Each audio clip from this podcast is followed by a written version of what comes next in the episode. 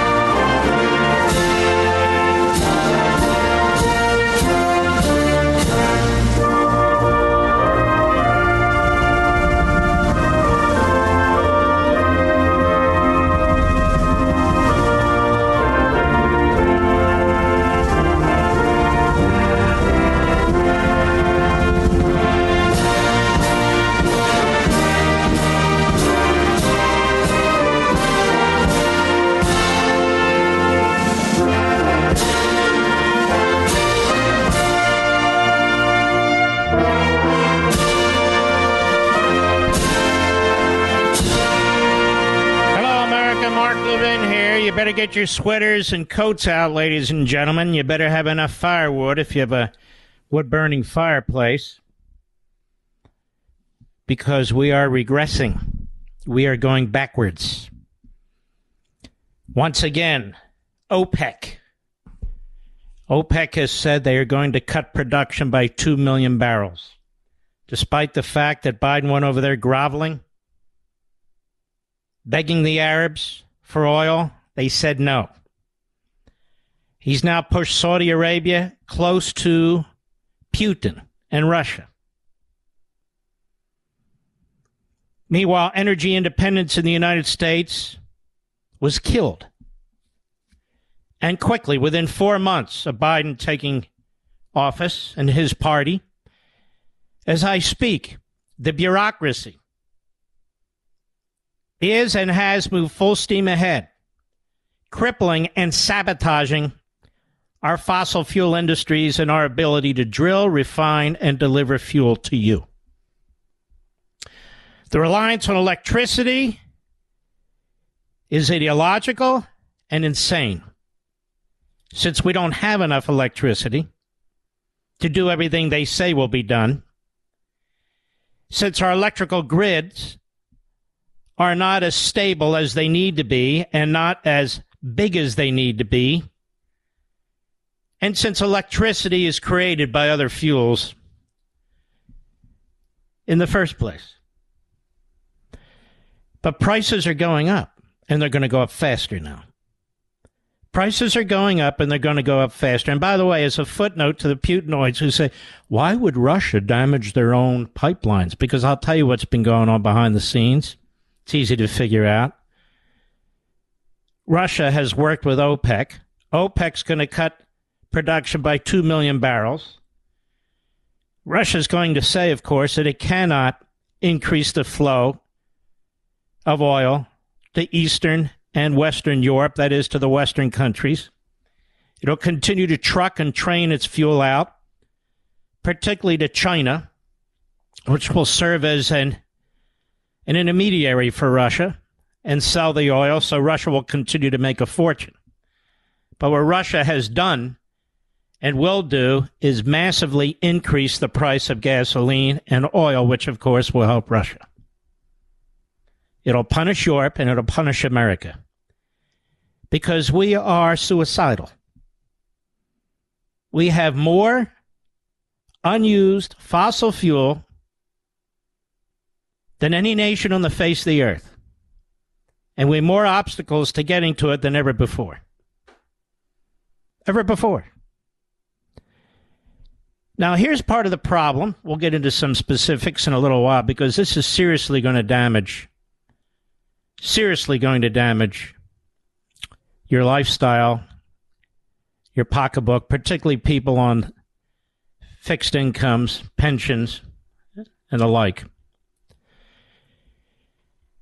What's going to happen now is uh, these shortages are going to take place. Biden will look for others to blame. He will blame the oil companies, of course. The real problem we have now is this ideologically, the Democrat Party purposely put this in place. This is a mad, man made disaster which will cost people their livelihoods, cost people their jobs, and cost the economy enormously. And it was man made.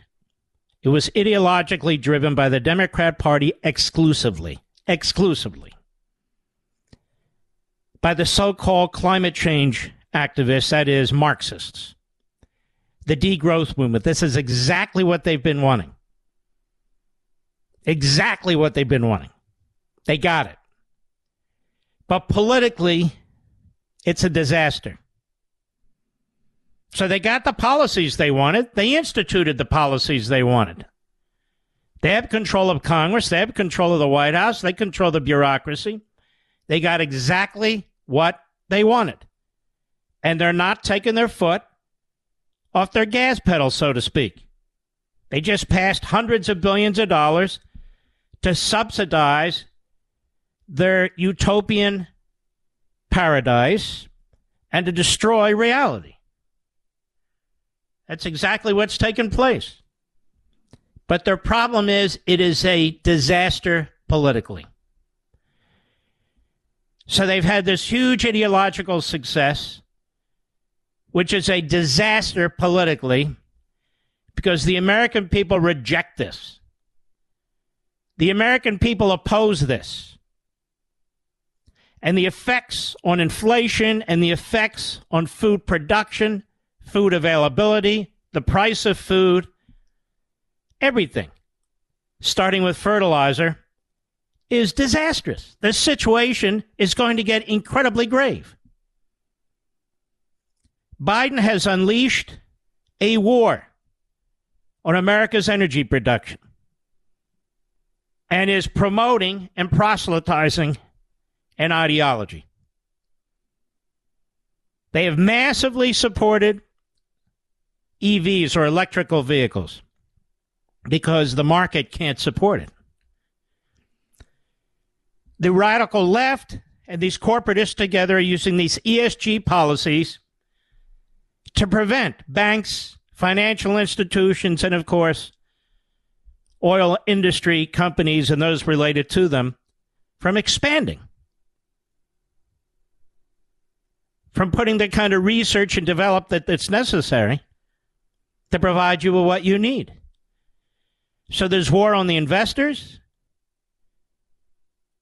There is a, a subsidy for electrical vehicles.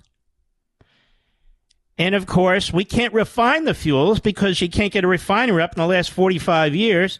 And refineries are being ordered through regulation to move from refining fossil fuels to creating biofuels. There are biofuel mandates, which are also really not ready for use on a wide scale.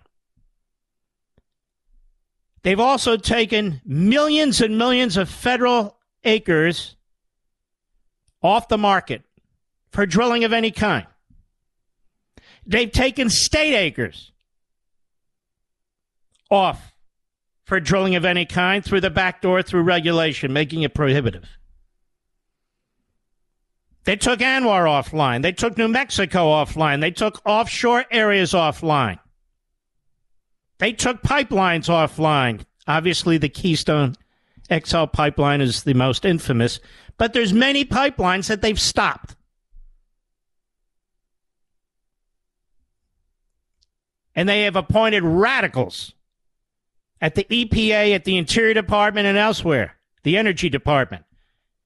Marxist radicals who, at every turn, in the shadows, without your knowledge, without your knowing, and the media, of course, is not interested, are using every tool available to the bureaucracy, every bit of red tape, that exists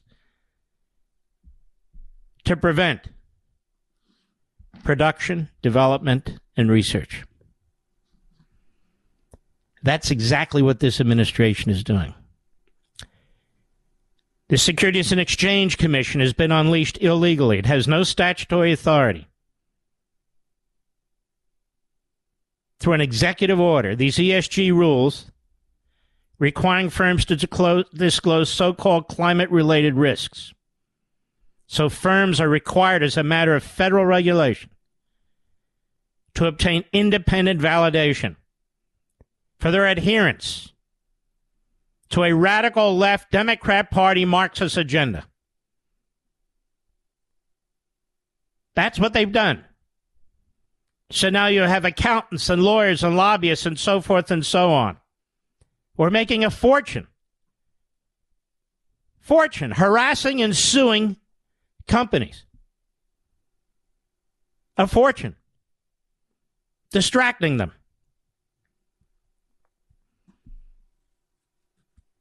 completely out of control. It's completely out of control. And then they lie.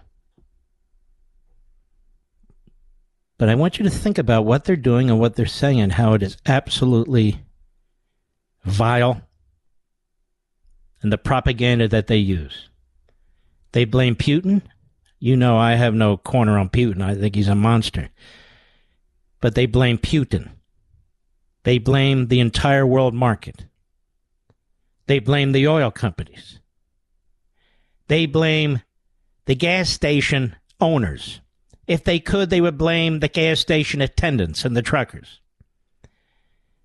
But it is they who've set policy through centralized edicts, executive orders, regulations, nothing that's gone through the hands of Congress and the representatives of the people. Nothing. Zero. And they are choking the golden goose. They are killing the golden goose that lays the golden egg. Killing it. Even the Strategic Petroleum Reserve, it's half full now.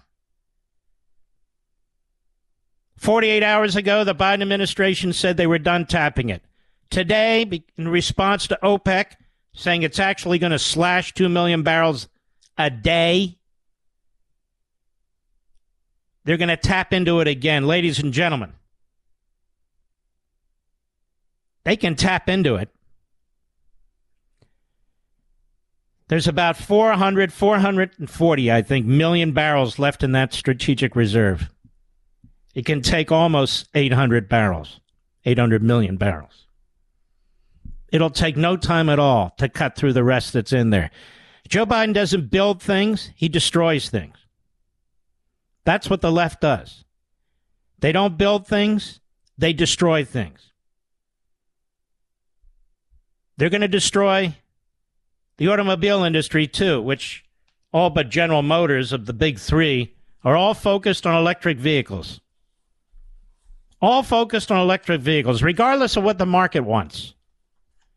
It doesn't matter what the market wants all in the name of environmental justice, economic equity, and other communist like phrases that mean absolutely nothing but controlling the private sector and destroying capital investment.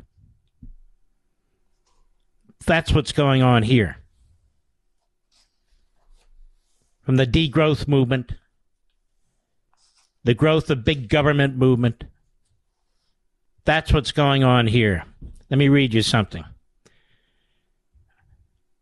We propose the following transformation of power relations and decision making for the construction and anti patriarchal people's power, transformation of food production systems into agro ecological systems, thus ensuring food sovereignty and security, valuing knowledge, innovations, ancestral and traditional practices transformation of energy production systems, eradicating dirty energies, respecting the right of the peoples to fight poverty and keep fair transition as a guiding principle, transformation of energy consumption patterns through education, regulations to large energy consumers and empowerment of the people over community scaled systems.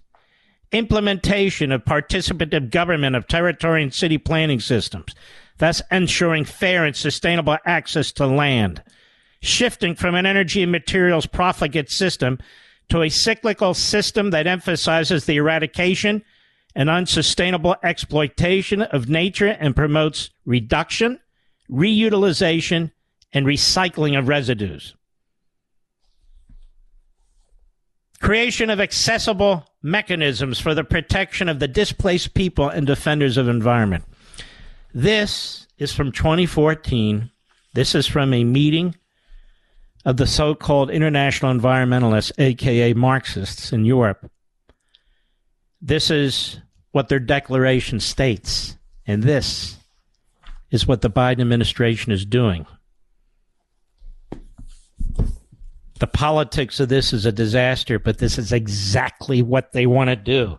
This is all man made. It's all made by the Democrat Party. It's on them 100%. I'll be right back. Mark Levin.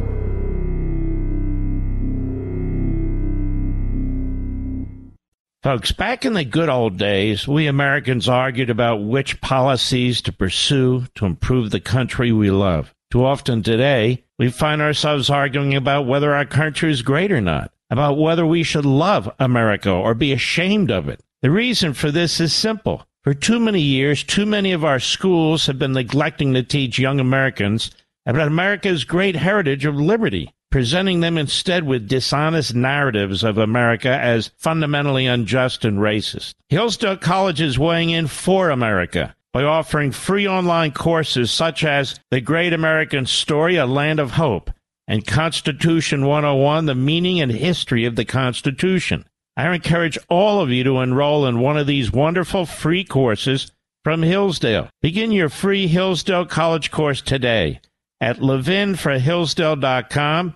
That's Levin, L E V I N, for Hillsdale.com.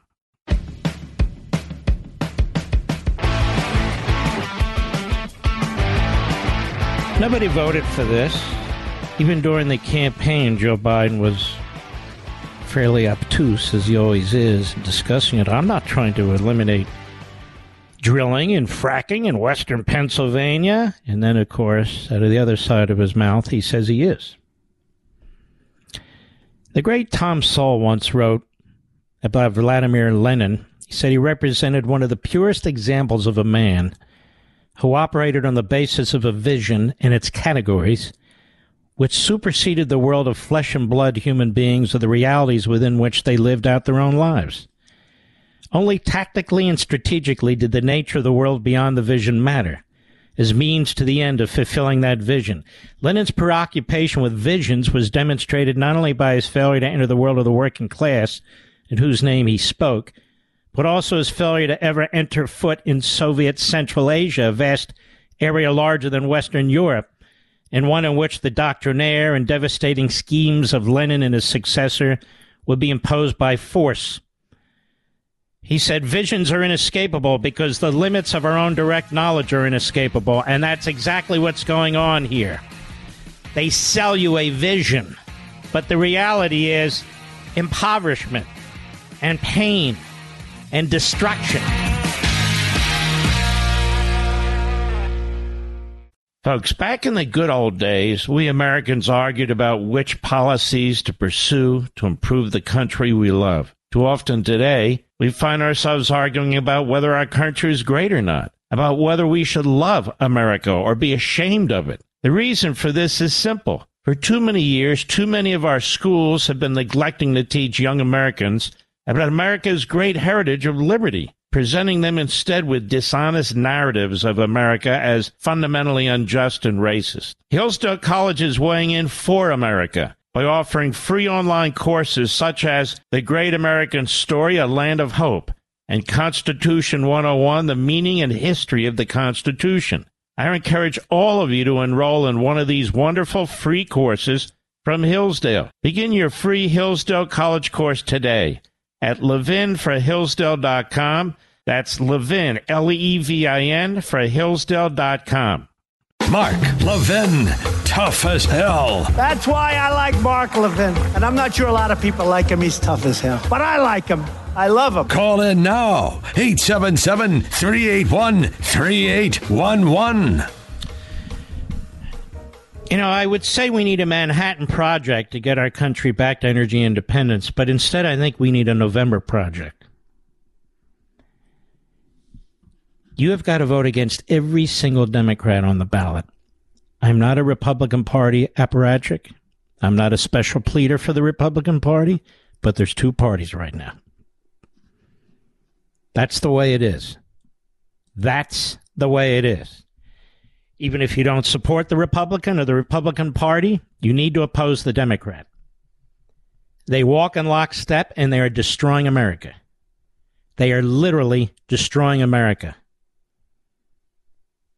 And we are the only ones who can stop them. You and me. About a third of the country is asleep. Another third hates it. And then a third of it is patriotic, and that's you and me. It's that simple. You're either going to vote for America or against America. You're either a patriot or you're not a patriot. I'm tired of all the static and the mumbo jumbo. It's that simple. And our strategy has to be, and I'm quite serious at this point, despite all the October surprises that are coming and have come, despite all the manipulation by the corrupt media, despite all the efforts by big tech oligarchs, stay focused. The Republicans, literally, I cannot stand. I will be voting for every one of them. We'll sort it out later. We'll put pressure on them later. And you've never heard me speak like this before, ever. Ever. The Democrats must be taken down or they're going to take us down. From our classrooms to our border, inflation, the price of fuel, the availability of food, one issue after another. You're watching the unfolding and the implementation of American Marxism. That's what it is. Whether it's energy, whether it's gender, whether it's race, whether it's capitalism, it doesn't matter. They're at war with all of it. People say to me often, Mark, what's in it for the Democrats to see increasing crime? Well, think about it. Where isn't crime increasing?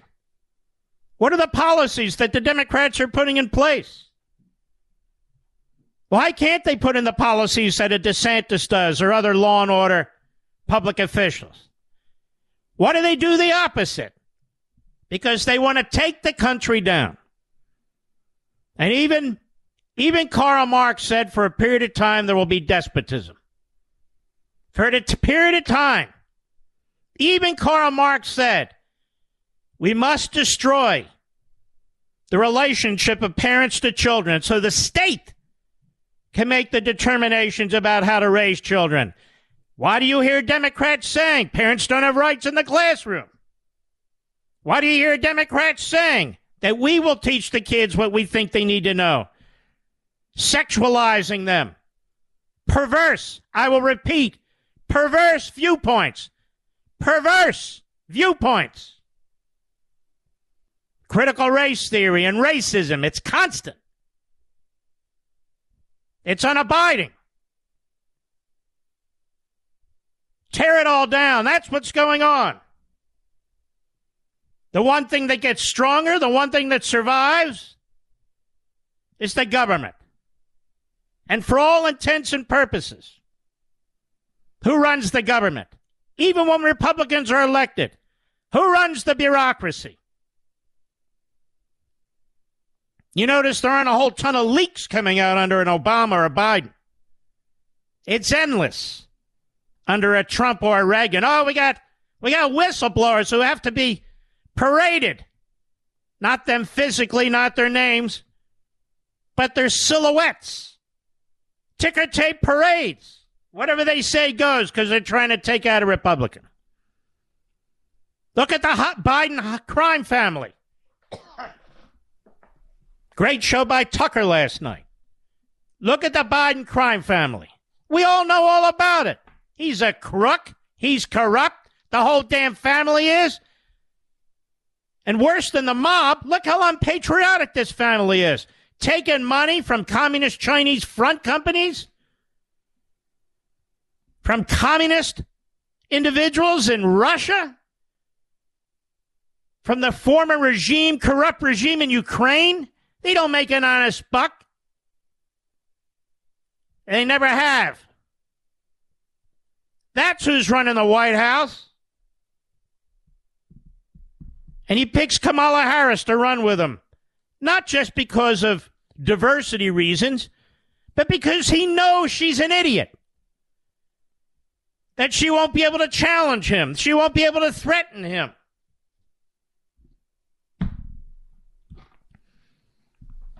The Manhattan Project, that's our November project. This isn't going to stop. The rounding up of American citizens to put them on public display. Whether it's a Manafort or a Stone, whether it's a lawyer for Donald Trump, whether it's a pastor, somebody who supports the pro life movement, it's not going to stop. The refusal to enforce the law when Supreme Court justices, and not just any Supreme Court justices, the originalists on the court are threatened, refuse to enforce federal law, threatening parents, monitoring American citizens through the back door. How the hell did the federal government get 13 of my emails? I never got a subpoena. I was never given notice. And there's absolutely nothing in those emails that are worthwhile to anything. Zero. What else did they look at? I'm going to get to the bottom of that, damn it. I am telling you now. You stick with me. You stick with me. I'm going to find out who every one of these GD staffers are on that damn committee. Every one of those Congress asses on that damn committee. Every damn one of them.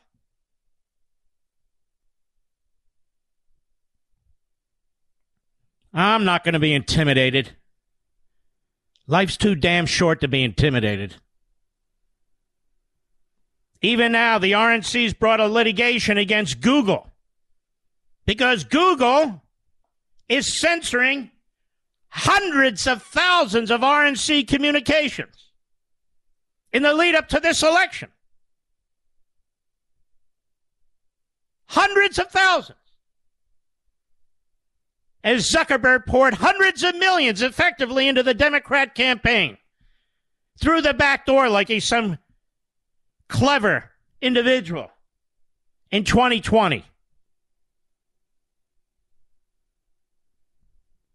Now, we have a Supreme Court justice who I opposed. I told you she's going to be the most radical justice in American history. On the first day, during oral argument, she demonstrated that she is. She also demonstrated that she's an ideologue, and I'll say, and an idiot. That's right, I said it. An idiot. Ketanji Brown Jackson. Which is why she's celebrated on the left. She is an idiot. She's lecturing the Solicitor General from Alabama about the 14th Amendment. And what she's basically saying is what the 14th Amendment compels is discrimination. Because it was born from discrimination. It was born to end discrimination. Therefore, it can be used to advance discrimination. She lies about the history of the 14th Amendment and its author? This was about slavery. Slavery. Not even about race, it was about slavery. And about ensuring that slaves, former slaves, would be treated like human beings that they would have the right to vote, and other rights that other human beings in America receive. It wasn't about racial equity. It wasn't about economic socialism. It wasn't about cultural Marxism. It wasn't about discriminating, government discriminating against one race on behalf of another race. And yet there she is, sounding utterly like an ignoramus. Like an ignoramus. There, I said it. With her incoherent tirade at the solicitor, Solicitor General of Alabama, about districts, Voting Rights Act in the state of Alabama. The NAACP, among others, believe there should be two black districts. There's one black district. But why are there black districts, white districts, green districts, gray districts? Does anybody believe for a second that's what the authors and supporters of that amendment had in mind? For a second? Which cut is it, Mr. Producer? We don't have enough time. When we come back, I will play the audio of her and I will reply to it. But one of the things I notice is she has no respect for the other justices. She like takes over the room. She thinks she's lecturing a bunch of college students and makes a political speech. Gotta burn the traditions, baby. Gotta burn them down. I'll be right back. Mark Levin.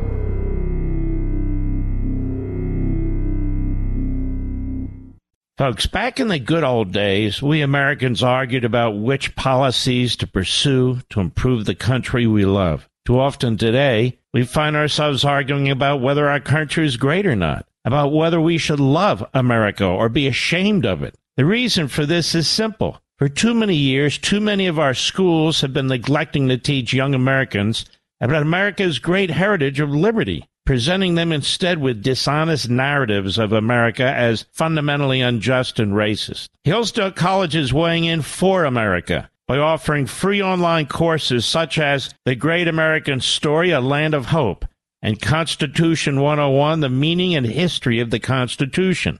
I encourage all of you to enroll in one of these wonderful free courses from Hillsdale. Begin your free Hillsdale College course today at levinforhillsdale.com.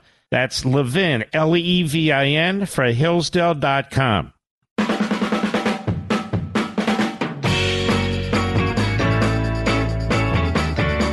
Welcome back.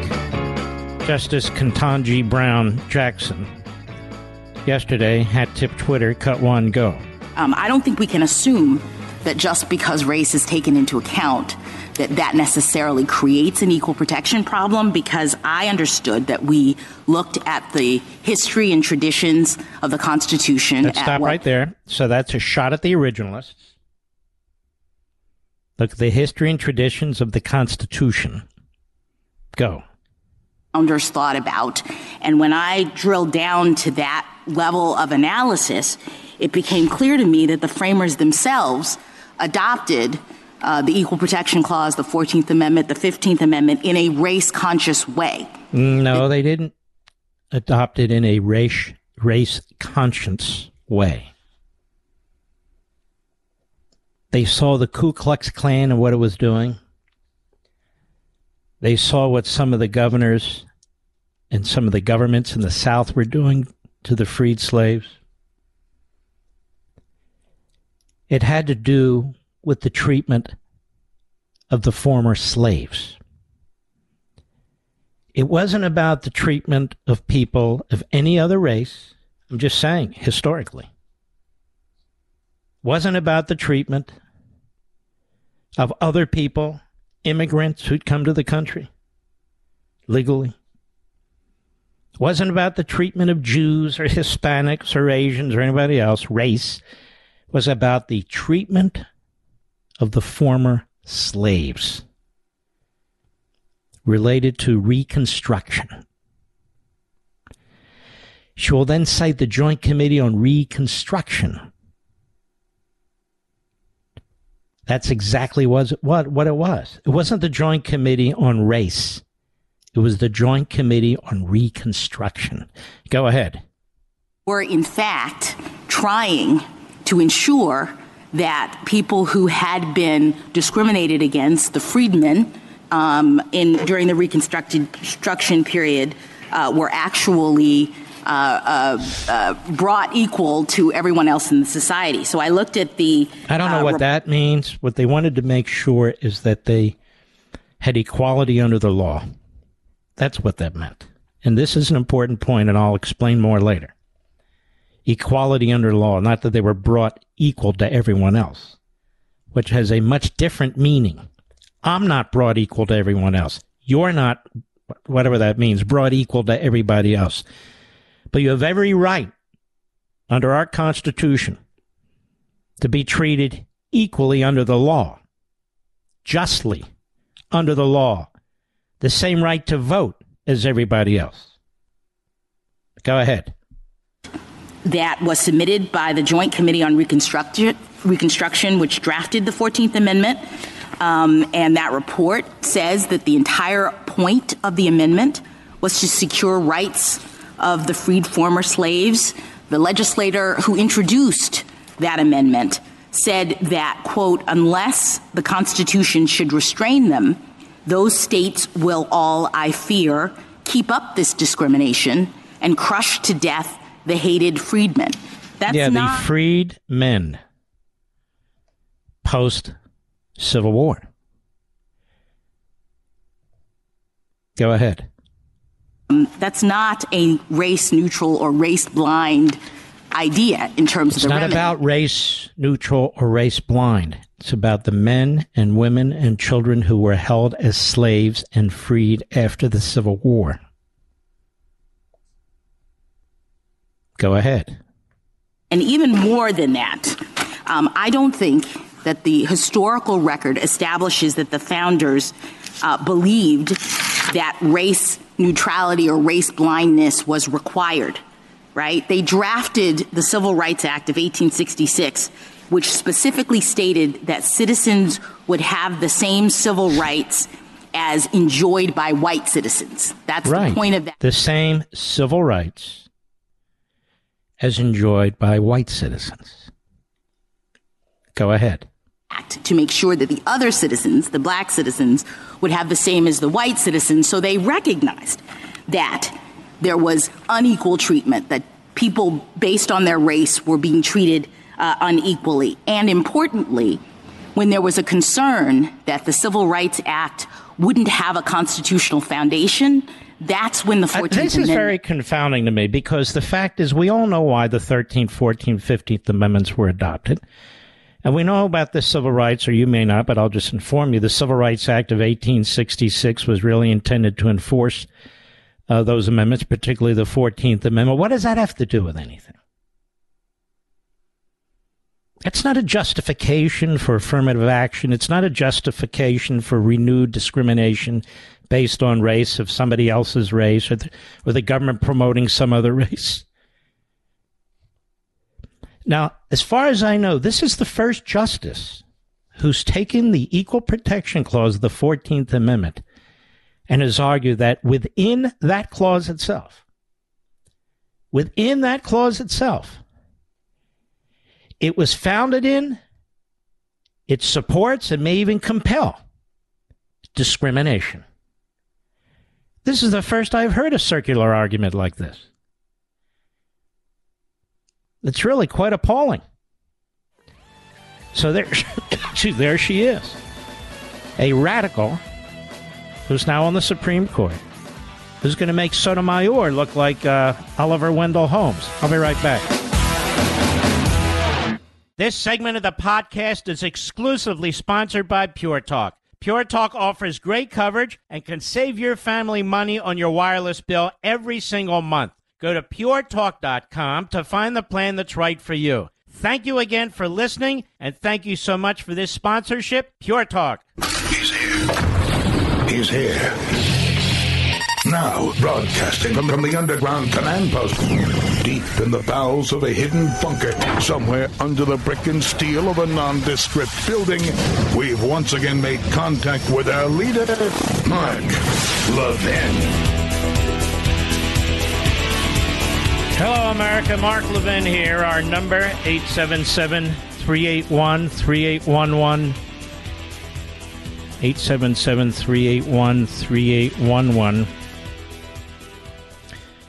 Ed Whelan over at National Review, responding to Justice Jackson, he says, in her speech, Jackson states that the framers of the 14th Amendment adopted in a race conscious way as they were trying to ensure that people who'd been discriminated against, the free men, during reconstructive reconstruction period were actually brought equal to everybody else in society, as she puts it. The Civil Rights Act of 1866 specifically stated that citizens would have the same civil rights as enjoyed by white citizens. The 14th Amendment was designed to ensure that the act had a solid constitutional foundation. Somehow, Jackson leaps from these propositions to assertion that the 14th Amendment doesn't embody a race neutral or race blind idea in terms of remedy for discrimination against freed slaves. He says, I don't understand her leap by her own account. The very purpose of the Civil Rights Act of 1866 was to, quote, make sure that the other citizens, the black citizens, would have the same civil rights as the white citizens. It was designed to remedy a situation in which people based on their race were treated unequally by the states. The 14th Amendment had the same goal, so he's looking at her own language. The proposition that the 14th Amendment requires that the government be colorblind is open to challenge, both as to what exactly that means and to whether that meaning is well founded. But Jackson seems to think that the colorblind position is somehow at odds with the fact that the 14th Amendment was designed to ensure equal treatment when that, of course, is exactly what advocates of the colorblind position maintain the 14th Amendment requires. Jackson seems to confuse herself with her own terms. Yes, of course, the framers can be said to have adopted the 14th Amendment in a race conscious way if that means that the central purpose of the 14th Amendment was to ensure that freed slaves received equal treatment in fundamental ways. But it's plain text. The 14th Amendment ensures that states shall not, quote, abridge the privileges and immunities of citizens irrespective of their race, shall not, quote, deprive any person of life, liberty, or property without due process of law, irrespective of the person's race, and shall not deny any person the equal protection of the laws, irrespective of the person's race. But how is this elementary recognition at odds with the colorblind position?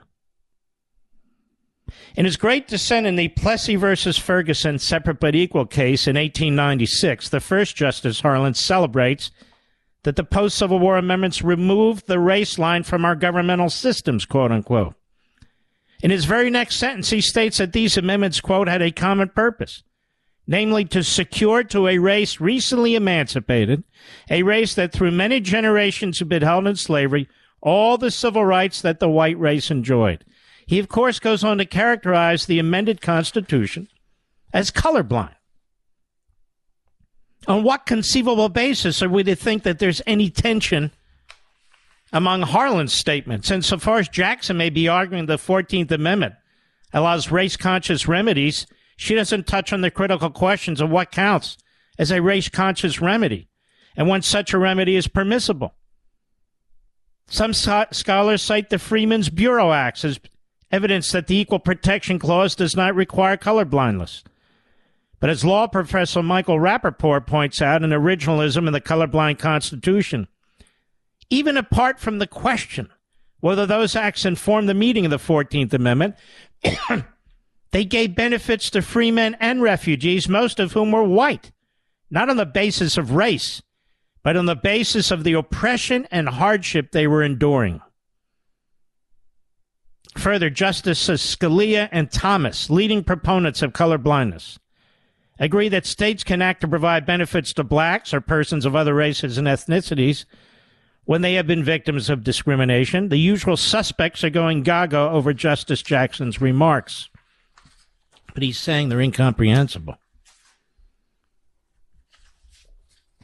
Over at Red State, Nick Arama, the left is thrilled with what they heard from Justice Jackson. The case that was getting a lot of attention was an Alabama gerrymandering case, which they were claiming involved racial discrimination in voting policies. Let's be clear.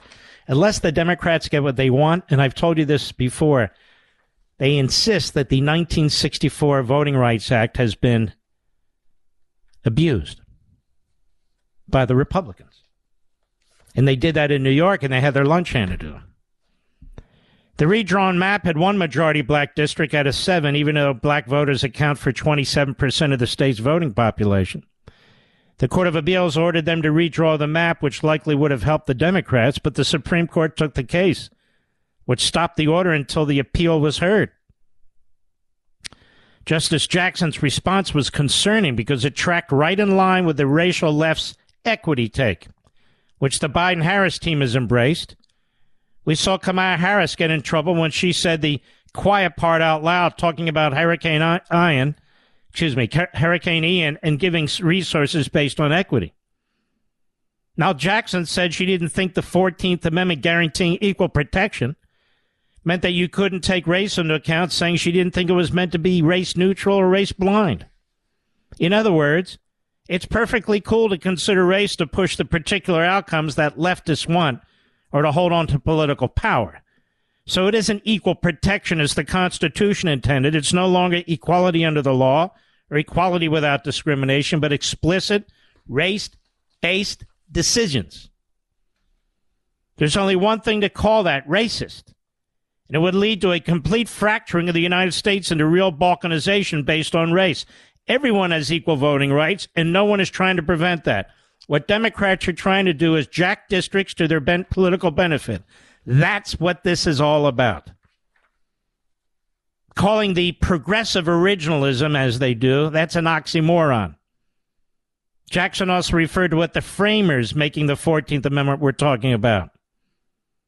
Now, that suggests she has no idea what she's talking about, in addition to pushing radical nonsense since the 14th Amendment was passed in 1868 the framers refers to the writers of the Constitution, the delegates to the Constitutional Convention.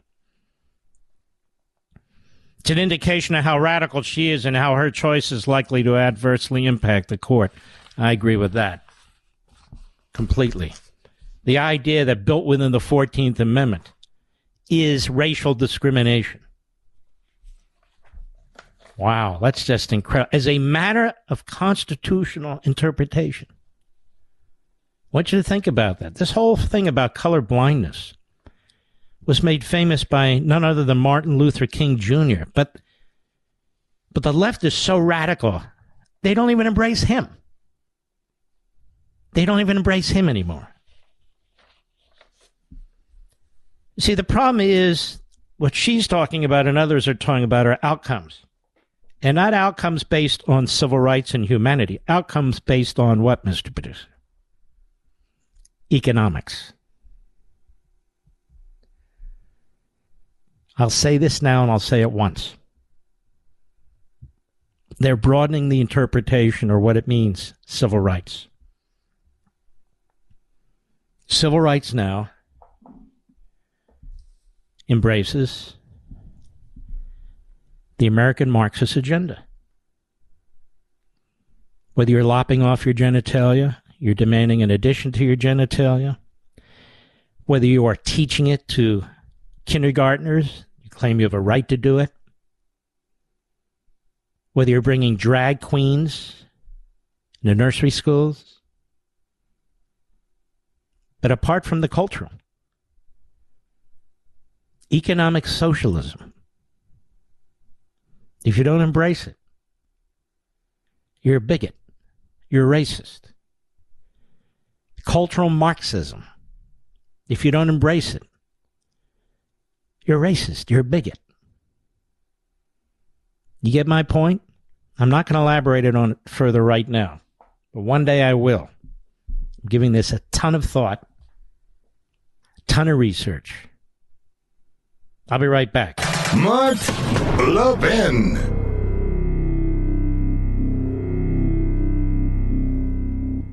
The government is addicted to spending, and that reckless spending is driving up costs on everything for your family. It's not right and it's not fair. But you don't have to be a victim. There are things you can do right now to lower your monthly expenses and mitigate the impact of inflation. Step one switch your cell phone service to Pure Talk. On America's most reliable 5G network, you don't have to sacrifice coverage to save a fortune every single month. Take a look at your cell phone bill. If you're with Verizon, AT&T, or T-Mobile, you're getting ripped off. I know how much you pay. Pure Talk will give you unlimited talk, text, and six gigs of data, just 30 bucks a month. That's real money that can go to cover groceries or gas. And Pure Talk has never raised rates. Take action. Go to puretalk.com, select the plan that will save you money. Then enter promo code Levin Podcast. That's L E V I N Podcast, and you'll get 50% off your first month. Go to puretalk.com, enter promo code Levin Podcast to switch to my company, Pure Talk. See, what the Democrats try to do, even this Justice Jackson, they try to tie capitalism to racism and economic socialism to equality. And cultural Marxism, that is American Marxism, to freedom. It's the opposite, of course. And yet that's where Justice Jackson's head is. And the reason it was so profoundly troubling when she wouldn't define what a woman is is because everybody knew she knew what the definition of a woman is. But it's a radical, a hardcore, extreme radical who won't provide you with the definition. Because she believes that it's a moving target. If you say you're a woman, you're a woman. I guess. Which, as I pointed out at the time, was quite strange coming from the first black woman on the Supreme Court. Woman, right? not birthing person, would be birthing person, was a birthing person. If you're sick of all this, and you should be, if you are sick and tired of all this, regardless of your party affiliation, you need to register to vote, and we need our November project to be massively successful. Massively successful. Just you, you've got to vote against the crackpots you really do. No matter what they say, no matter how much money they spend to try and convince you that they are moderates, to try and convince you that their policies are sensible, disaster. I heard one liberal on cable TV going on and on about how we're producing and oil, everything's just fine. It's a market thing, it's a world thing, and on and on and on. They just lie about who they are and they lie about what they do. Everything you're dealing with now open borders and illegal immigrants coming into your communities, massive rise in crime across the board, from murder on down. These brutal assaults, these prosecutors who won't prosecute, these activist judges, people who who character assassinate you based on your skin pigmentation and your children and your grandchildren. People who are making daily life so difficult for you, whether it's food or energy, and inflation. Ladies and gentlemen, the Democrat Party has done this to you. That's why there's going to be a January 6 hearing next week. They're going to try and distract you with their media. They are desperate to get you to focus on abortion, even though they won't tell you what they mean by abortion, which is really, in many cases, infanticide. It's horrific. I don't know why we still call that abortion. The party of eugenics is the party of abortion. Oh, yeah, you heard me right. The party of eugenics a hundred years ago is now the party of abortion today. And I meant to say one other thing. When you study Woodrow Wilson, as I've had the great displeasure of doing this summer, and when you study Franklin Roosevelt, as I've had the great displeasure of doing this summer, and when you study Lyndon Johnson, who I've had the great displeasure of studying this summer because that's what I do. Some people go golf. Maybe they fly to Italy. This is what I do. Whether it's Wilson or Roosevelt or Johnson, they were all personally racists. Even Johnson. Even Robert Caro acknowledges that, his greatest biographer. The things he would say, even while pushing civil rights legislation. But all three of them, but let's focus on two in particular Woodrow Wilson, the earliest of the Democrat progressives, as they called themselves, and an intellectual in that regard, and Franklin Roosevelt who Democrat historians consider him their greatest president. Both men would meet with black leaders, black activists at the time. In the case of Wilson, whether it was Turner or Du Bois or others, FDR, same thing and they would persuade them that they were concerned about the black community. They would persuade them that they were going to do what they could for the black community. And they were constantly burned. Constantly burned by these Democrats. Whether it was lynching bills, whether it was reintegrating, in the case of FDR, the military that was desegregated under Wilson. And I could go on and on. That's what they would do, just like Biden does it. Biden goes out and says, you know, Hispanics were here before us, or he claims to be representing the black community and so forth. When you really look at what he's done, he hasn't done anything except raise crime in the black community and raise crime in the Hispanic community and driven up prices for everybody hasn't done anything. I'll be right back.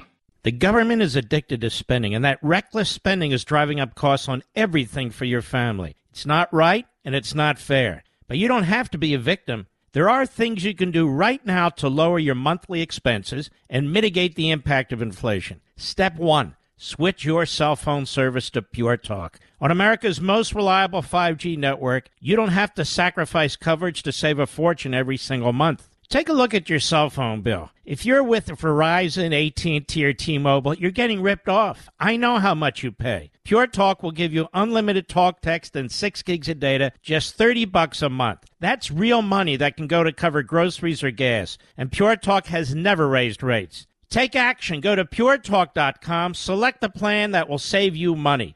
Then enter promo code Levin Podcast. That's L E V I N Podcast, and you'll get 50% off your first month. Go to puretalk.com, enter promo code Levin Podcast to switch to my company, Pure Talk. The Mike Levin Show. This is the home of the July 4th Americans. And you can call at 877 381 3811. Am I the only one getting sick and tired of these uh, slip and fall lawyers with the Camp Lejeune fund out there that the Congress signs this multi billion dollar program um, to provide funds from people who apparently got sick from the water at Camp Lejeune decades past? And there's all the ambulance chases with their 800 numbers, their 877 numbers, their 888 numbers. Those are our tax dollars, you see, and a lot of those are going to wind up into the pockets of these these slip and fall trial lawyers. with their class action suits, but they won't even need class action suits. The money's already there. So why are the lawyers even involved? You wonder sometimes you go into these very wealthy areas where you see these mansions. Often it's these slip and fall lawyers. I mean, I'm almost would rather hear the erectile dysfunction commercials, Mr. Producer, than the Camp Lejeune uh, attorney commercials. Especially this guy who was a veteran, I forget his name. He was a veteran and now he's a lawyer and he's don't believe the other lawyers, just believe me. And he's running more commercial than I've ever seen in my life. Millions and millions of dollars. So you know how lucrative this is for the trial lawyers, right? Now, who do the trial lawyers give money to? Not everyone, but most of them. Who do they give the money to? Democrats. That's why you never see them, you know, eviscerated by the media, eviscerated by the Democrat Party. They're like the the government school teacher unions. Those two are the biggest donors. Those two groups are the biggest donors to the Democrats. So they want to make sure they are well fed with your tax dollars. Good job, Republicans. Not. Um, Jean Pierre, Jean Pierre, what the hell is her real name? I don't even know. What's her full name? Karine Jean Pierre. Uh, whatever. So she's on Air Force One at a press briefing today, and I thought somebody asked a pretty good question. Cut six, go. One in here. You said yesterday that we're not going to be considering new releases from the Strategic Petroleum Reserve. So, what is the White House planning to do to keep gas prices from spiking? So, as you know, we've been working on this for months. Uh, the president has make has made taken historic steps uh, to keep gas prices down. So here's, uh, you know, so if you so gas prices we haven't we've seen increase in the West and the Midwest in recent weeks because of specific refinery issues. We've called on those refiner, refiners to operate safely but quickly come back online, and we've, right, we've they're not going to do anything. And now they reverse course an hour later. They are tapping into the strategic petroleum reserve um, so they can get their little heroin high. But this is big, big, big, big, big trouble, ladies and gentlemen. It's what it is. I know you've been sitting on the edges of your chair on this. Joe Biden went down to Florida. But there was the governor, America's governor, Ron DeSantis. He was in Fort Myers today. Now there's Fort Myers proper and then Fort Myers Beach. The homes in the community uh, uh, in and around the beach have been utterly destroyed. It's like a nuclear bomb hit them. Bridges are out and everything else. They're trying to get a temporary bridge there. There's a massive mobilization taking place there now. This DeSantis would have been a hell of a four star general, quite frankly, too. He's a remarkable man. Whether it's the virus, whether it's this this just disastrous hurricane, he's really. I, I just think he's he's fantastic. As I think and believe Trump is fantastic and would do a fantastic and did a fantastic job. But it's very difficult to be a governor like this and to do these things so well because you come under attack by the by the government linked Democrat Party media. Anyway, here he is today. DeSantis cut seven go. We were very fortunate to have good coordination uh, with the uh, White House and with FEMA from the very beginning of this. We declared a state of emergency last Friday, September 23rd. This wasn't even, this was a disturbance uh, out there by Colombia. And then the next day, we got a major disaster declaration approved by the president. Uh, and we really appreciated that. And that basically set off the massive mobilization that we had ready to be able to respond to this storm. Mm-hmm. Now, in cut nine, what can you do differently, Mr. Biden? Says a reporter. Go local and federal officials need to do differently to prevent future loss of life?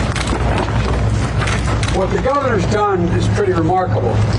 so far. I mean, this is what, what, he's, what he's done. In terms of, you know, it's, it's uh, you know, first of all, the biggest thing the governor's done and some of the others have done, they've recognized this thing called global warming. The world is changing. It's changing. See, I, I, I don't know where he gets that from, but that, that is their fallback position. Global warming. Once you recognize, and he does, he's got to get up the speed. It's climate change now. But that's what we have to recognize. And what does that get us? What does that get us? Nothing. Nothing. It just makes people feel self righteous and important and smarter than everybody else. Well, of course it's global warming. That is climate change. Look at all the damage that's been done. Crazy.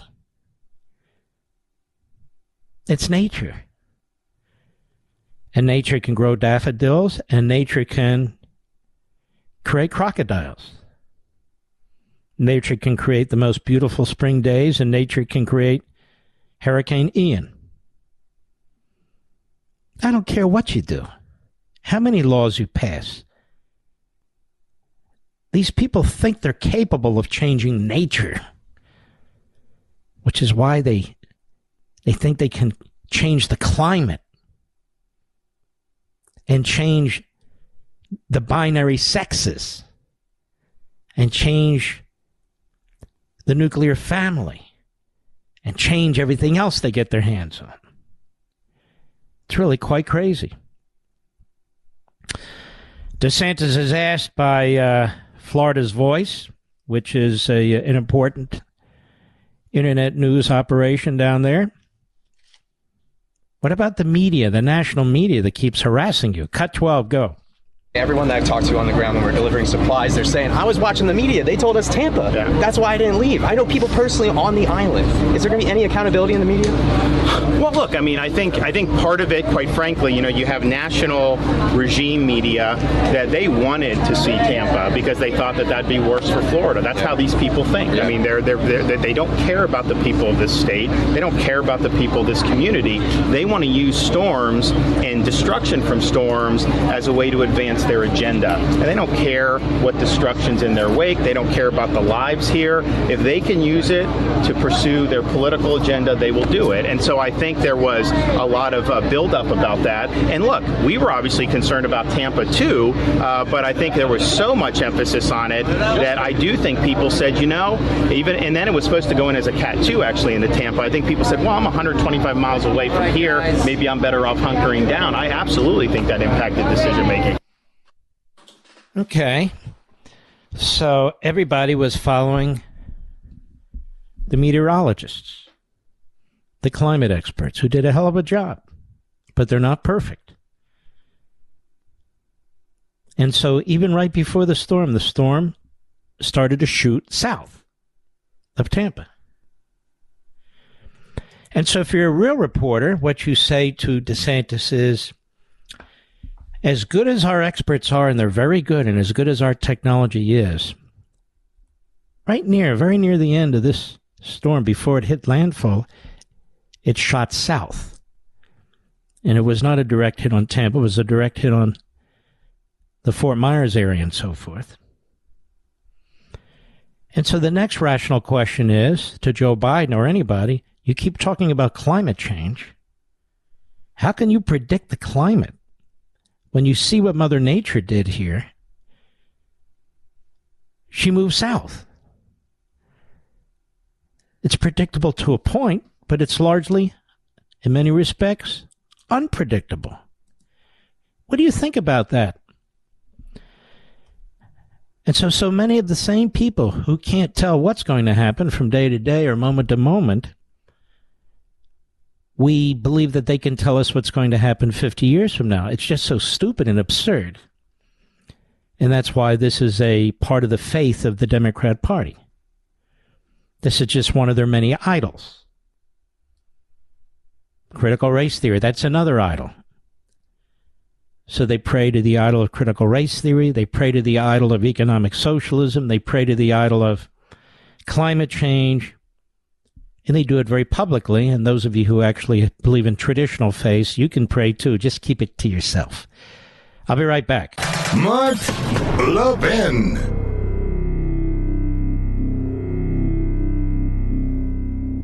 The government is addicted to spending, and that reckless spending is driving up costs on everything for your family. It's not right and it's not fair. But you don't have to be a victim. There are things you can do right now to lower your monthly expenses and mitigate the impact of inflation. Step one switch your cell phone service to Pure Talk. On America's most reliable 5G network, you don't have to sacrifice coverage to save a fortune every single month. Take a look at your cell phone bill. If you're with Verizon, AT&T, or T-Mobile, you're getting ripped off. I know how much you pay. Pure Talk will give you unlimited talk, text, and six gigs of data, just 30 bucks a month. That's real money that can go to cover groceries or gas. And Pure Talk has never raised rates. Take action. Go to puretalk.com, select the plan that will save you money. Then enter promo code Levin Podcast. That's L E V I N Podcast, and you'll get 50% off your first month. Go to puretalk.com, enter promo code Levin Podcast to switch to my company, Pure Talk. Obviously, I was out yesterday for Yom Kippur. I want to thank my buddy Ben Ferguson for being here. And went to services today, the Day of Atonement for Jews. And uh, don't tell my wife this, but I'm actually enjoying it more and more. You know, there was a time I wouldn't go, and then there's a time I would go late, and there was a time it depended on uh, if it was reform or not. You know, one hour, you're over, get the grape juice and a sugar cookie after, and yip de doo. But we've met this very, very cool Chabad rabbi. And it's a movement. The Chabad rabbis. They're everywhere. Everywhere you can think of. Ukraine, even. All parts of the Far East, Africa, the Middle East, the United States. And um, it's Chaim Cohen is his name, and he's just fantastic. He's a young guy, young family.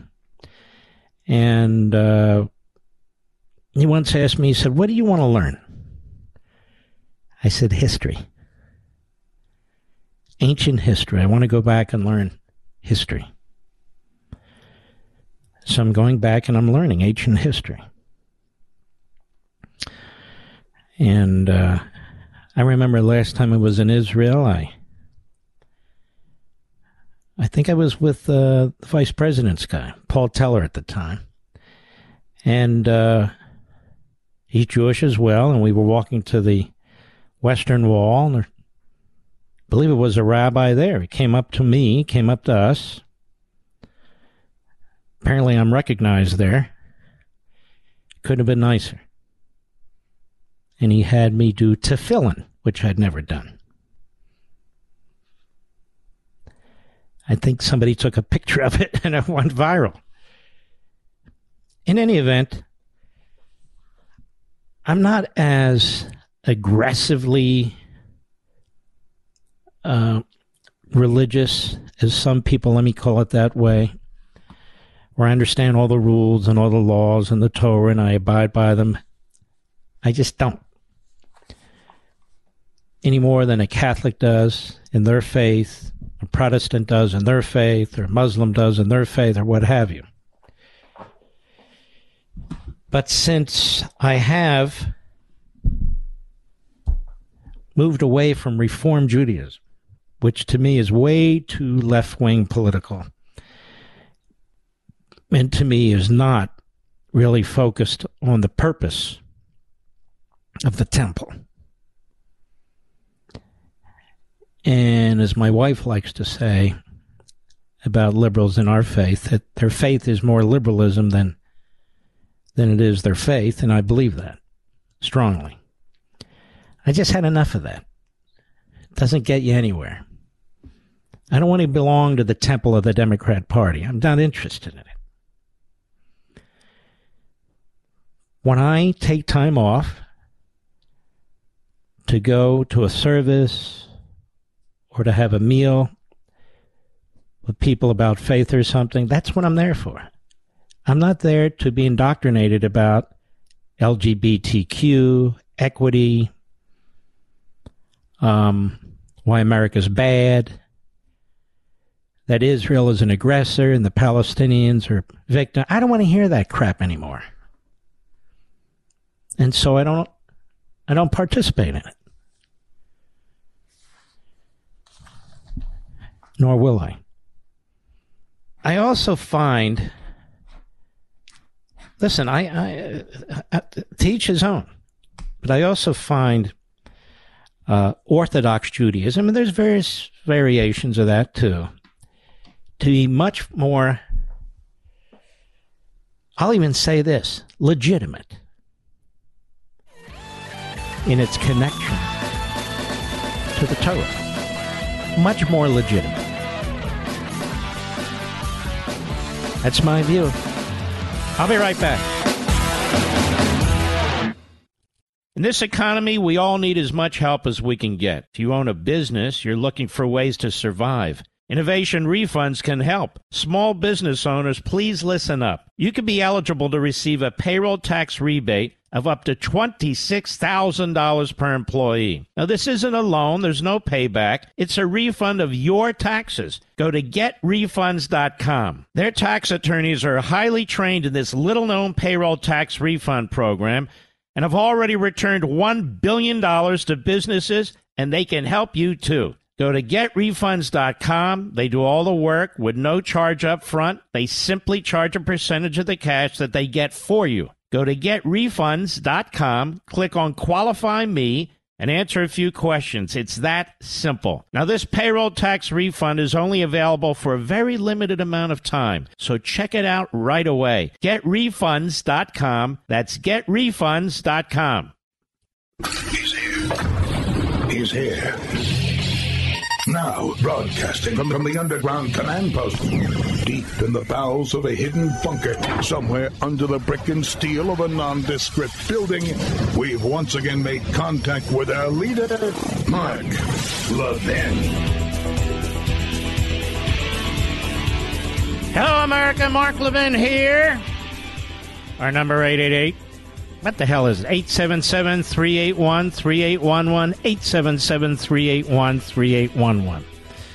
Special edition of how Democrats are treated differently. Let's see here. We have Fox News, Steven Sorace. Secret Service claims, ready for this? No records exist of Biden's Delaware visitors. Now they're all over Trump. They want all his records and they want him fast, man. And I'll get into that a little later. Because, you know, such a national security threat. And the Justice Department and these judges, they're all in agreement. But there are no records of the sitting president's visitors. No responsive records about the visitors he's had at his home. Could it be because the visitors coming are neurologists? What do you think, Media Matters? What do you think? Media, I, hard to tell those two clowns apart. And now Drudge. These are the three stooges of uh, of the internet: Drudge, Media Matters, and Mediaite. The U.S. Secret Service insisted that no records exist of who President Biden has met with at his Delaware residences during his presidency. The New York Post reported that it requested the information about who visited the president at his Wilmington and Rehoboth Beach homes as part of a Freedom of Information Act, but had its appeal denied. In a letter dated September 27, Secret Service Deputy Director Faron Paramore, you heard it, Faron Paramore wrote, the agency conducted an additional search of relevant program offices for potentially responsive records this search also produced no responsive records, the letter read. Accordingly, your appeal is denied. We have no records. Denied. The denial is the latest in a series of developments involving Biden's records. You hear that, folks? You hear that, Bill Barr, Andy McCarthy, the whole crowd? Wow. What do you think? In a March 2010 email reviewed by Fox New Digital, the office of then Vice President Biden expressed concerns about the University of Delaware's terms for the deed of gift for his Senate papers, quote, due to the political sensitivities, unquote, that could arise from releasing the papers to the public. Wow. Excuse me, cholera. The email went on to list some sections that needed to be reviewed, including property ownership, timing of archival processing and public release, opportunity for review prior to release, and scope. Biden has defended the decision not to release the Senate papers during his 2020 presidential campaign, saying that the papers could become political fodder. I'll tell you what's in there. I'll bet there's a lot of stuff in there about his racism and segregation, Mr. Producer. A lot of it.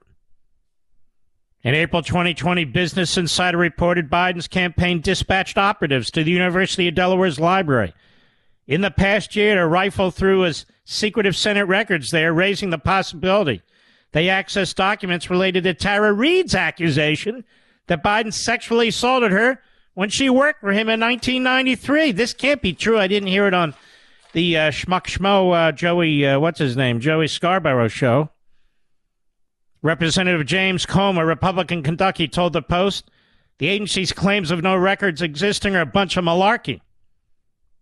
Americans deserve to know who President Biden is meeting with, especially since we know that he routinely met with Biden's son Hunter's business associates during his time as vice president. He's been there 200 days. He spent 200 days of his presidency in Delaware. And there's no records of who he visited with. Now, what is the Attorney General going to do about that? What is the U.S. Attorney in Washington, D.C. going to do about it? What is the National Archives going to do about it?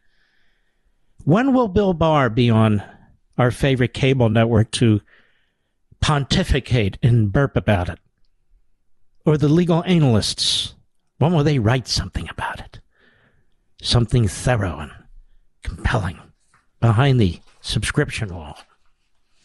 Never. Never.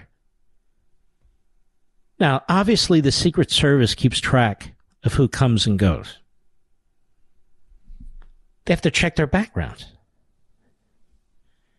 So, his who is it that Joe Biden's been meeting with at his infinite visits to his homes in Wilmington and Rehoboth Beach that he doesn't want us to know about?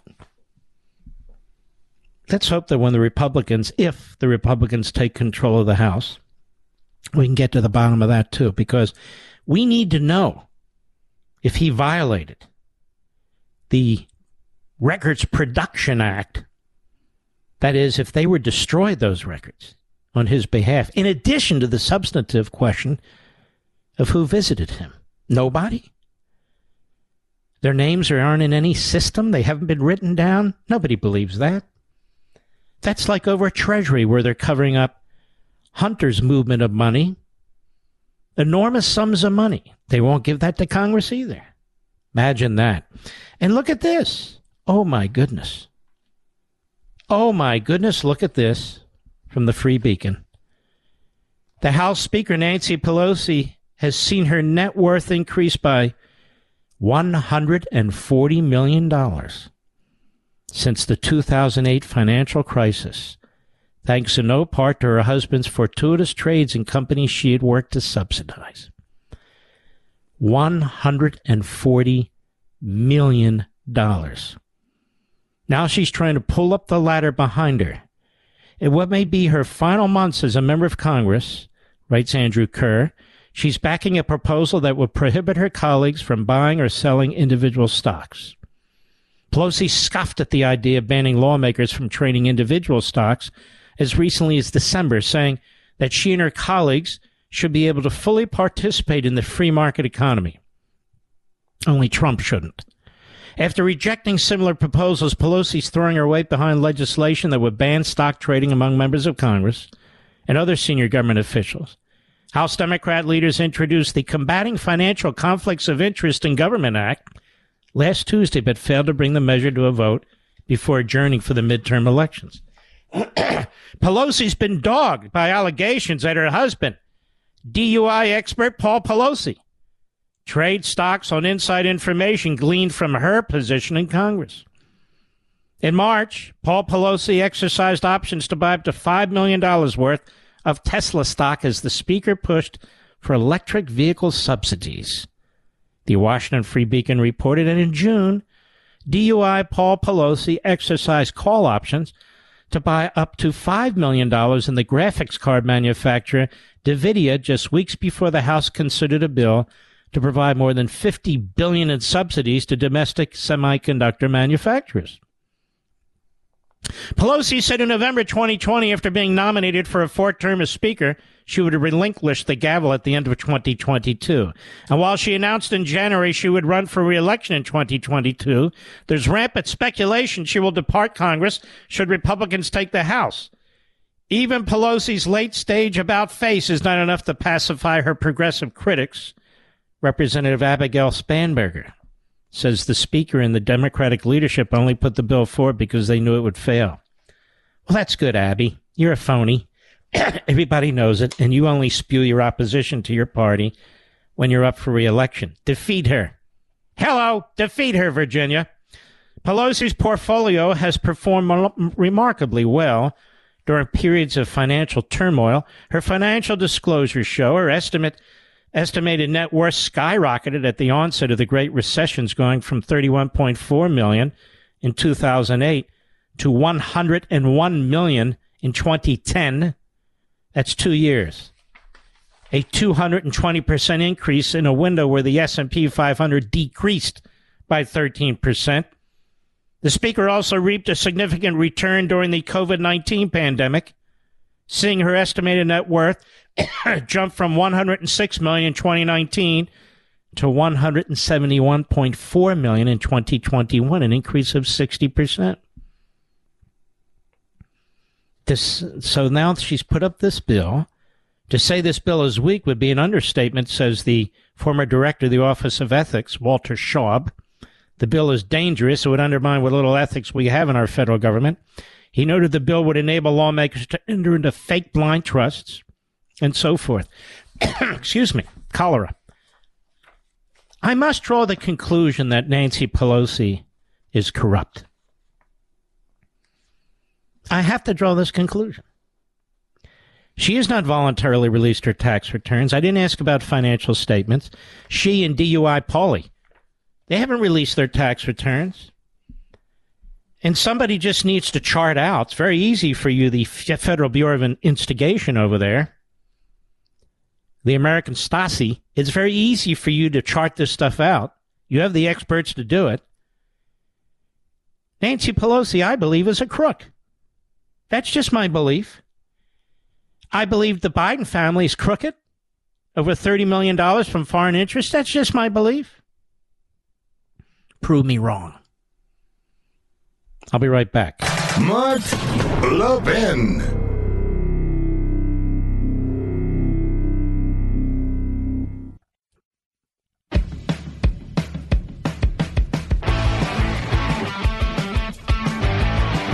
Pleasure to have our buddy Senator Mike Lee of Utah on the program. Uh, and his site is leeforsenate.com. Senator Mike Lee, getting strange polling out of Utah. What do we make of this race?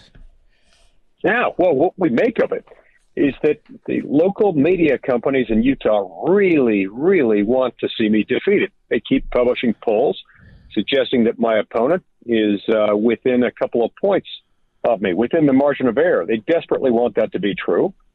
And in a sense, they're trying to make it a self fulfilling prophecy because my opponent, Evan McMullin, then goes on Act Blue and raises millions of dollars by telling the world, hey, I can beat Mike Lee. Utah's a one TV media market state, relatively inexpensive. These rich uh, Democrats all over the place can dump money into Utah and have a chance to take me out. And so, uh, little by little, this is becoming a threat. People are starting to believe this. It's giving him free media that he doesn't deserve.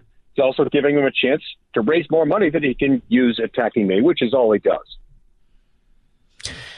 And the other thing he did, and the Democrat Party did, which was uh, an attempt to really uh, deceive the people and the voters in Utah, was he's really backed by the Democrat Party that pulled its support from one of its own uh, potential candidates, swung around and backed uh, this opponent who's running as a as a putative independent, when in fact he's a Democrat pretending to be an independent, right?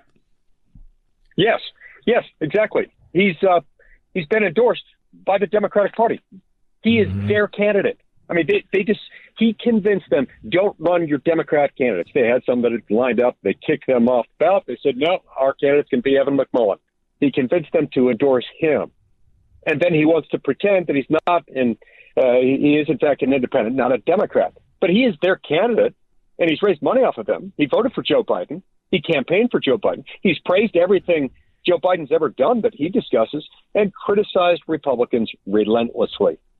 So, look, um, you uh, quack like a duck and you walk like a duck and swim like a duck. You're a duck. This guy's a duck. Mm-hmm. He's more than that, but I won't say it on the air. Let me ask you this: uh, He's actually taken very radical positions, hasn't he? Yes, taken on all sorts of positions that the Democratic Party, of course, loves. In fact, he sent out a mailer as he was actively courting the Democratic Party's endorsement, which he received. Um, you know, it's funny. Uh, a few years ago, he was an avid opponent of uh, Obamacare. Now he's a big fan of Obamacare. He sent out a flyer saying that we should protect the Affordable Care Act. He's a big supporter of the Equal Rights Amendment, a uh, big supporter of what he describes as voting rights legislation in Congress. We know what that means. You know what that means. He means HR 1S1. And you know what that is? That's the bill nationalizing control over elections which mm-hmm. not only is an insult to the Constitution, which preserves that authority in the states, but it would prohibit the states from adopting voter security, voter integrity measures, things like, for example, voter ID. So this is some radical stuff that he's embracing. Don't tell me he's not a Democrat. He is. Now, almost every Republican senator has endorsed you. Is that correct? Uh, almost everyone. That is correct. Mm-hmm. Well, I don't want to. Yeah, there's this one exception, uh, but you're, you're you're backed by conservatives uh, like Ted Cruz. Obviously, is a good friend of yours. Libertarian conservative like Rand Paul and and everybody. You you get along with most of these senators, even though you strongly disagree with some of them uh, on the on the issues and so forth and so on. Um, the Republican Party in Utah. I mean, you have a governor who's kind of center center left. You've got Romney. You're sort of Mr. Conservative in Utah. That's the way I would view you, and that's a good thing. You're Mr. Constitution in Utah. And is your message getting across? Do you have enough funds, enough support to get that message across? Well, the message isn't getting across because Utah media, as as uh, as red as the state of Utah is, as Republican as we vote here, and, and we do, our media in Utah is uniformly 100% left. They are this guy's uh, the, uh, communications operation, so it's not getting across. And we we we we've raised some funds, but we need more to combat this, and so that's why I'd contribute I'd, I'd encourage your, your listeners, any, any of them willing to contribute, to visit my website at leeforsenate.com. If you go to leeforsenate.com, you can help me win this. If you can donate five or ten dollars, we'd be very grateful. You can donate more, even better, uh, because we need all the help we can get. Look, it's never been more important than it is right now, Mark, uh, for the U.S. Senate to be in the hands of a Republican majority. I really think we're going to do it. I think we are uh, we've got it within our grasp. It would be a shame if we missed out on that because Utah, red Utah, got duped into voting for somebody who the Utah media is trying to uh, convince people is not a Democrat when in fact uh, he has all the trappings of the Democratic Party. So this is a guy who came out of uh, out of a staff position in Congress. He was a never Trumper. He uh, he wanted to, or I guess he did, for a period, run for president of the United States. So it shows you how out of his mind and insane he is, in my humble opinion. He was backed by all the usual never Trumpers. He was backed by uh, uh, all those who kind of voted for Biden and so forth. And now he's made a full turn to the hard left, to yes. the Democrats, in, in the middle of what I would argue is the most radical Democrat party in modern American history. That's right. That's right. And and it's especially noteworthy when you you take into account what he did, what he said when he was running for president in 2016. He fooled a lot of people, a lot of good conservatives into supporting him because he ran to the right of Donald Trump. He said Donald Trump is not sufficiently pro-life. I will be more aggressive in putting judges on the courts that will overturn Roe versus Wade. Do you know what he did? Hold on, hold on, Mike. Can you hold on? Can you hold on sure, and finish you your bet. thought? We'll bring you back right after the break. It's Mike Lee, ladies and gentlemen. He needs our help at leeforsenate.com. Leeforsenate.com if you can. I hope you'll provide him with some support. We'll be right back. In today's digital age, where cyber threats loom larger than ever, safeguarding your personal information is paramount. So why is Congress considering a law that could put your credit card data at greater risk of being hacked and exposed to foreign networks? This Durbin Marshall credit card bill could jeopardize your financial data, make it more susceptible to cyber intrusions. It's a controversial bill that proposes a shift in billions of dollars worth of consumer transactions to payment networks that lack the robust security measures consumers rely on. Who could possibly want that? Well, the answer woke corporate megastores seeking to inflate their multi billion dollar profit margins. The Durbin Marshall credit card bill will undermine our safe and convenient payment systems and endanger your data security. It's time to take a stand. Visit electronicpaymentscoalition.org. Make your voice heard. Tell your senators to oppose the radical Durbin Marshall credit card bill, paid for by the Electronic Payments Coalition. At Evernorth Health Services, we believe costs shouldn't get in the way of life changing care, and we're doing everything in our power to make it possible. Behavioral health solutions that also keep your projections at their best? It's possible. Pharmacy benefits that benefit your bottom line? It's possible. Complex specialty care that cares about your ROI? It's possible. Because we're already doing it. All while saving businesses billions. That's Wonder made possible. Learn more at evernorth.com/wonder.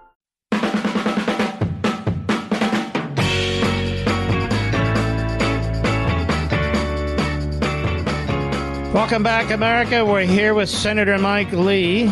He may be in a tougher race than we know in Utah because the polls are kind of weird there. So, Senator Lee, finish your story if you would. Yeah.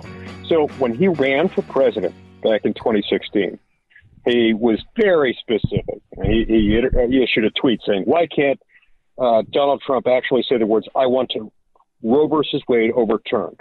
And then he, he claimed to be the only pro life candidate in the race. And he also said, I, I would pursue court appointments that would overturn Roe versus Wade.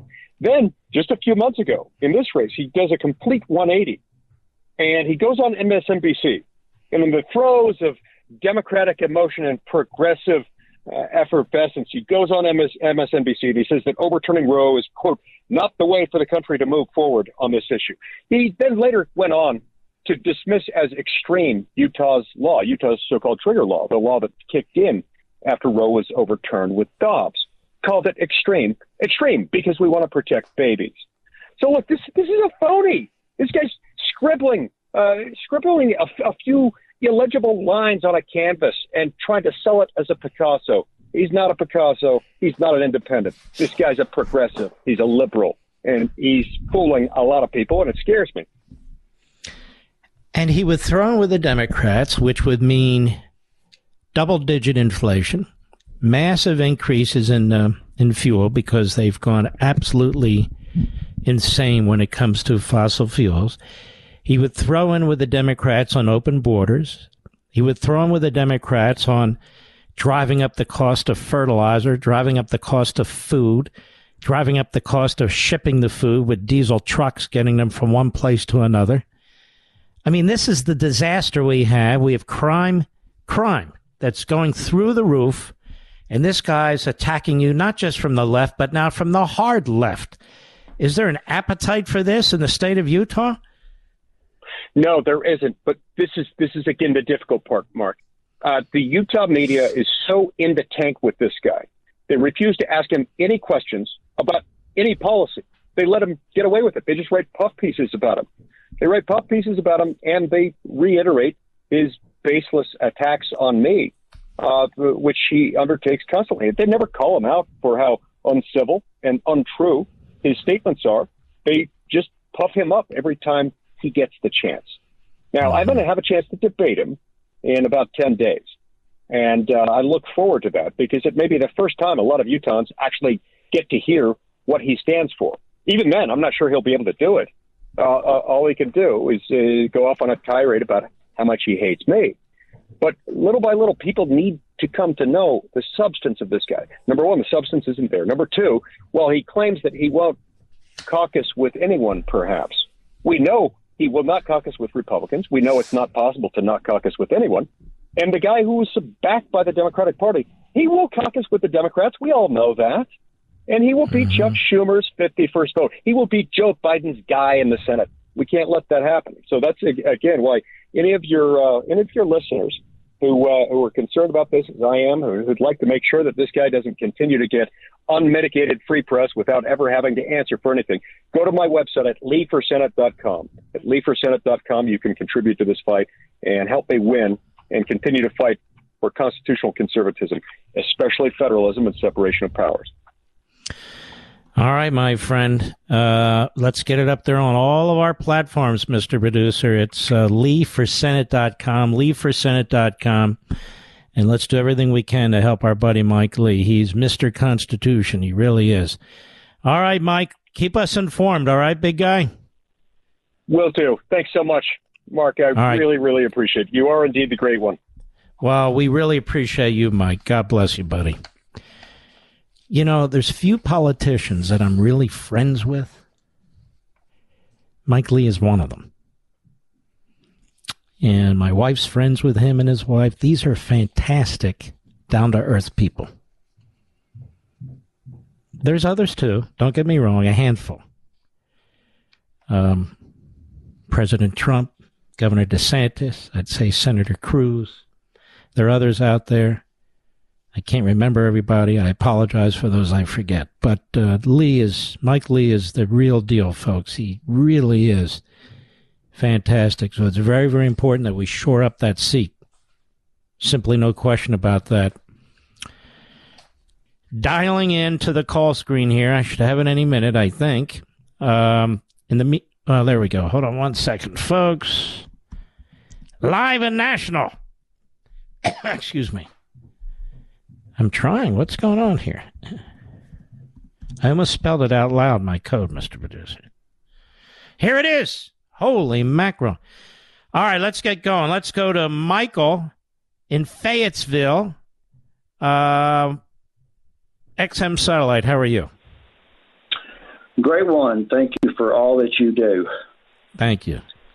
You uh, you really caught my interest earlier when you had mentioned how you had been studying Woodrow, Woodrow Wilson and FDR. Yep. And when I looked back at FDR, I noticed how when I when I compare that to uh, civil rights, uh, post Civil War, uh, African Americans uh, serving in the country, gaining their freedom. When I looked at the history of uh, black Congress people elected to the House of Representatives, mm-hmm. it starts in 1870 mm-hmm. when the first one was elected. Republican. And there were 21 of them elected up through 1929. Mm-hmm. And every single one of them were ran as Republican. Mm-hmm. Then FDR comes into office. Right. Then, as it turns on a dime, and ever since then. Now, what ha- what happens is, in 1932, actually, more Republicans voted for Herbert Hoover. Excuse me, more blacks voted for Herbert Hoover than FDR. And then in 1936, it changes. FDR has a pretty good propaganda operation himself, among the best. And they put in place a number of these uh, big, massive socialist programs, some of which are thrown out as unconstitutional. several of which blacks are not allowed to participate, some of which blacks can't participate. And um, you also had a number of black leaders at the time who were backing Roosevelt and the Democrat Party too, as the old timers had died off or moved on, who had an who had sort of a generational tie to the Republican Party. Most of these uh, newer leaders did not, and so that's that's in a nutshell. It's not not the complete history in what happened. All right, Michael. Thank you, my friend. I appreciate it. Let's go to Todd Owensburg Indiana. How are you, sir? Good evening, and uh, thanks for everything you do. Thank you. Um, one thing I want, wanted to say was that you know it just seems like you know you watch everything, and and I'm a little bit younger than you, and you know I went through the Obama years, and and I saw the country go downhill, and then you know mm-hmm. we get Trump, and everybody says, hey, everything's going to get better, and it does. But I think all it did was it slowed down the decline, and then. Mm-hmm now we're sitting in the Biden years, two years in, and we've got the in, inflation going on and gas prices and the instability on the border, and it just seems like we're on the losing team. And you know we we're we're losing in the big media, we're losing in the corporations, we're losing, you know, our our a lot of our congressmen, you know, they won't do anything. Um, you know, we, we well, let me from, let me let me let me just say this: a lot of our congressmen can't do anything. If you're in the minority in the House, you can't do a damn thing. In the Senate, you can do more than we're doing, and we have a problem in Mitch McConnell. So that is an institutional problem. There's no question about it. As for these other areas of public life, well, you're exactly right. They've taken them over from us, the media and these other places. So uh, we know that. We've got to fight it. That's all we can do. We can't roll up into a, a fetal position, but we got to get smart about it and how we fight it. Um, and look, it may not be that the Republican Party is the best vessel in the long term. It is right now. It's the only vessel we've got. Uh, but you'll notice uh, we barely push back, and we're racists, and we're white supremacists, and uh, we're misogynists, and we're xenophobic, and uh, they have the media, and you, you heard Mike Lee, he's running for reelection. They just keep pounding the hell out of him because they want the Democrats to win. And then you see how they're attacking Herschel Walker, but his opponent has uh, allegations from his ex-wife of spousal abuse uh, and not paying the uh, the funds to raise his kids, and and you're getting this from people who uh, suddenly are very concerned about morals. You know, uh, Joe Scarborough is no choir boy. Uh, Mika Brzezinski's no choir girl. And I could go on and on. Thank you for your call, my friend. We'll be right back. Mark Levin.